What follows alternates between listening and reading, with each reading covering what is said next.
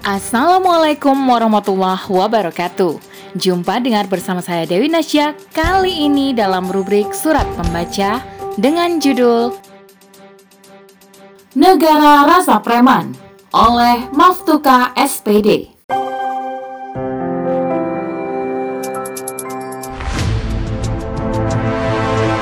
Penguasa negeri kita tak ubahnya preman yang suka memalak rakyatnya dengan berbagai pungutan. Namun, pelit dan kejam kepada rakyat.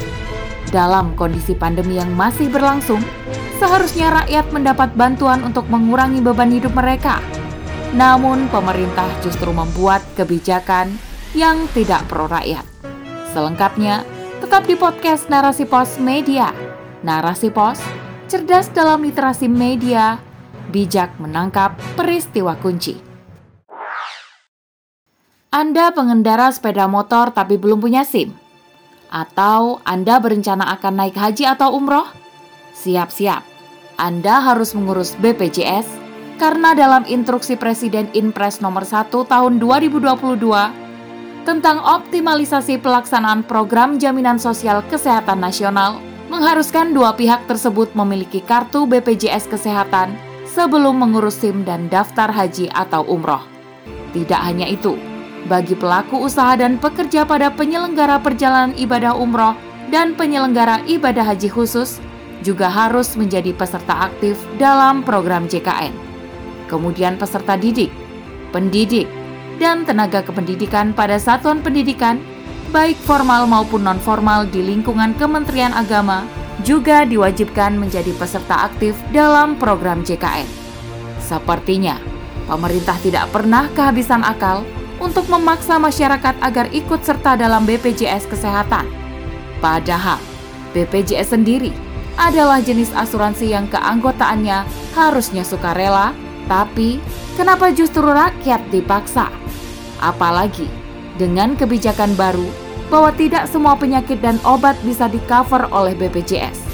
Kebijakan ini tentu semakin mencekik rakyat karena BPJS mengharuskan yang terdaftar adalah satu keluarga, bukan perorangan.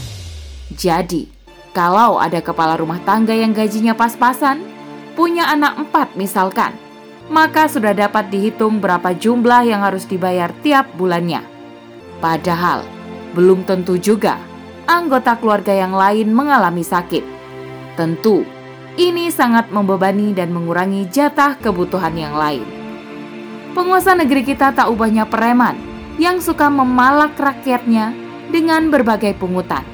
Namun, pelit dan kejam kepada rakyat. Dalam kondisi pandemi yang masih berlangsung, seharusnya rakyat mendapat bantuan untuk mengurangi beban hidup mereka. Namun, pemerintah justru membuat kebijakan yang tidak pro rakyat. Inilah karakter penguasa dalam sistem pemerintahan kapitalisme. Mereka hanya menjadikan rakyat sebagai legalitas bahwa kepemimpinan mereka berdasarkan suara rakyat, namun faktanya rakyat hanya memilih wakil rakyat yang sudah dipilih oleh partai. Maka, pemerintahan ala kapitalisme ini selamanya hanya akan memihak kepada para pemodal yang telah membiayai mereka. Pemerintahan ala kapitalisme demokrasi tidak akan pernah sungguh-sungguh memperjuangkan nasib rakyat yang sudah sangat menderita ini. Karena yang dipikirkan oleh mereka hanya keuntungan. Maka, berbagai kebijakan yang disahkan pasti ujung-ujungnya adalah untuk korporasi. Lihat saja Undang-Undang Ciptaker, proyek bendungan benar, proyek kereta api cepat, pembangunan tol dan lain sebagainya. Semuanya bukan untuk kesejahteraan rakyat. Sistem pemerintahan kapitalisme sangat jauh berbeda dengan sistem pemerintahan Islam mulai dari akar hingga daunnya. Islam, sumber aturannya berasal dari pencipta yang maha mengetahui akan kekurangan manusia. Keimanan inilah yang menjadi asas bagi setiap muslim untuk menjalankan aktivitasnya agar tidak melenceng. Tak terkecuali bagi seorang penguasa. Islam menjadikan kepemimpinan adalah sebuah amanah di mana penguasa bertanggung jawab terhadap seluruh urusan rakyat yang ada di bawah kepemimpinannya. Maka, Satu orang yang kelaparan atau terkena musibah, kelak akan dimintai pertanggungjawaban oleh Allah. Sifat amanah inilah yang dimiliki oleh para khalifah dalam khilafah Islamiyah, seperti Abu Bakar, Utsman, Umar bin Khattab, Ali, Umar bin Abdul Aziz, hingga kekhilafan terakhir yang dipimpin oleh Khalifah Abdul Hamid. Tidak pernah kita temukan dalam sejarah khilafah Islamiyah adanya masalah kemiskinan komunal, di mana rakyat susah mencari nafkah walaupun hanya untuk kebutuhan primer mereka.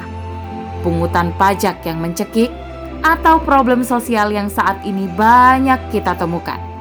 Sadarlah, wahai manusia terutama umat Islam, bahwa sistem kapitalisme ini telah memunculkan borok dalam tubuh yang tidak mungkin lagi bisa disembuhkan. Borok ini semakin hari semakin membuat tubuh manusia ambruk. Tidak ada solusi selain hanya kembali kepada Islam dan menerapkan syariatnya secara kafah dalam seluruh aspek kehidupan, supaya kehidupan kita menjadi berkah. Wallahu a'lam.